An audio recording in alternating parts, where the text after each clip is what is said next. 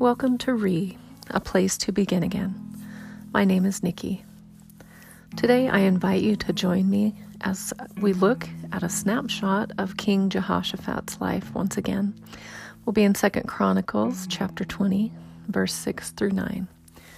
But before I read God's word over you, I invite you to find a place to sit or lie down on the floor, perhaps looking out the window, Uh, gazing at whatever the Lord has painted for you in the sky today, whether that be a storm or blue skies or skies with clouds that are floating by.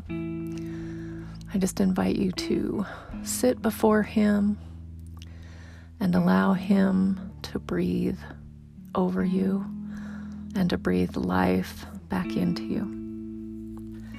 I invite you to inhale through your nose to the count of five, and exhale through your mouth for the count of seven. I invite you to take a few deep breaths like that. When you inhale through your nose, allow your belly to expand, give it permission to relax. There's no need to hold in. Let your shoulders fall down. If you're lying down, let them melt into the floor. If you're sitting up, just let them fall away from your ears. And again, keep breathing in through your nose, out through your mouth. Let your breath be heard. You can sit or lie down with your eyes closed, or again, gaze out the window and notice what the Father has painted for you today. Continue breathing as I read God's word over you. Second Chronicles twenty, verse six through nine. Last time we left off, and Jehoshaphat had called all of Judah and Jerusalem together in the house of the Lord to pray. This is his prayer, part of it. O Lord God of our fathers, are you not God in heaven? Do you not rule over all the kingdoms of the nations? And in your hand is there not power and might, so that no one is able to withstand you? Are you not our God, who drove out the inhabitants of this land before your people Israel, and gave it to the descendants of Abraham, your friend forever?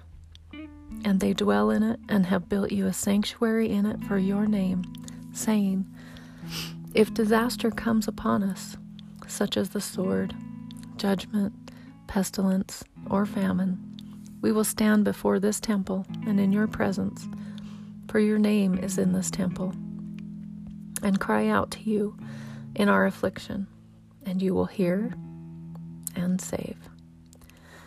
I pray the Lord blesses the reading of his word. Father, we invite you here. Holy Spirit, hover. Brood over us. Fill us with your spirit, Lord. Breathe life into us as we breathe in. May we breathe you in and breathe in the truth of who you are. May we breathe in love and peace and hope. As we exhale, Lord, I pray that you would help us to release all those things that are chaotic in our mind or our hearts or our lives, all the emotions, all the actions. Help us to release those to you. Inhaling you, hope and peace. Exhaling chaos. As we look in on this prayer, O Lord God of our fathers, Jehoshaphat is remembering who God is. Who is He? He is the God of our fathers. He is the God of Abraham. He is the God of promise. He is God in heaven. He is the God of all gods, who rules over all kingdoms. This is King Jehoshaphat, who was ruling over a kingdom, recognizing that God is the ruler of all the kingdoms, of all the nations, and that all power and might is in his hand. Although it may look like there is power in the hand of man, ultimately, all power and might is in God's hand. And as this army, as these armies are surrounding them and coming in to attack them, his first response is to pull the people together and to pray. Let this be your first response. When you feel surrounded, come and pray. Come to the Father. Remember who He is. And then Jehoshaphat remembers what he had done. What has God done? Remember what God has done in your life, how He's drove out inhabitants, how He has driven out the enemy, how He's driven out lies from you, how He has poured in truth. Remember the promises that He has kept for you in your life. Remember He is faithful to His word and to you. They dwell in it, in verse eight, and have built you a sanctuary for your name. Let your body, the temple of the Holy Spirit, be a sanctuary for His name, the name of your God, Yahweh. No matter what disaster is coming upon you, no matter what it looks like, whether it's from the inside or from the outside pressing in, may you stand as Jehoshaphat did. Stand in your temple. Stand before God. Stand in His presence. His presence is our greatest weapon. His name is in the temple. His name, if you know Jesus as your Lord and Savior, His name is written on your heart. His name is in you. Will you cry out today in your affliction? Because in His word in verse nine it says He will hear. And not just hear, but He will save. He will come to your rescue. He wants to hear you cry out to Him. As you're breathing in and breathing out, just breathe in the love that the Father has for you, that He is wanting to hear you today. As these, any emotions that are coming up, give those to Him. Exhale, push them to the Father. Inhale hope and peace. Exhale what is bringing you hurt and pain, sorrow, anger, frustration, annoyance. Lay it all before Him. He can handle it. Trust Him. Breathe in, breathe out.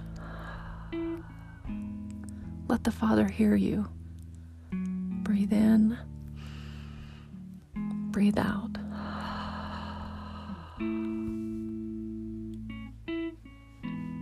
Breathe in, breathe out.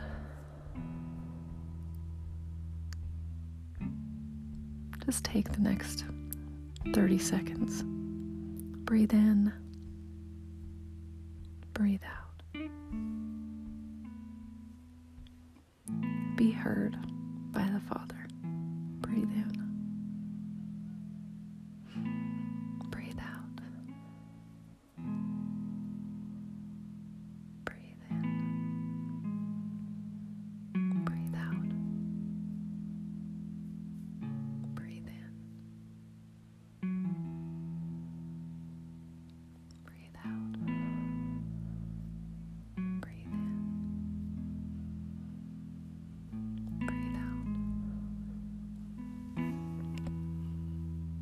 Father, comfort your people as only you can comfort. Holy Spirit, thank you for brooding over us, for filling us, for speaking your truth. Thank you. We love you.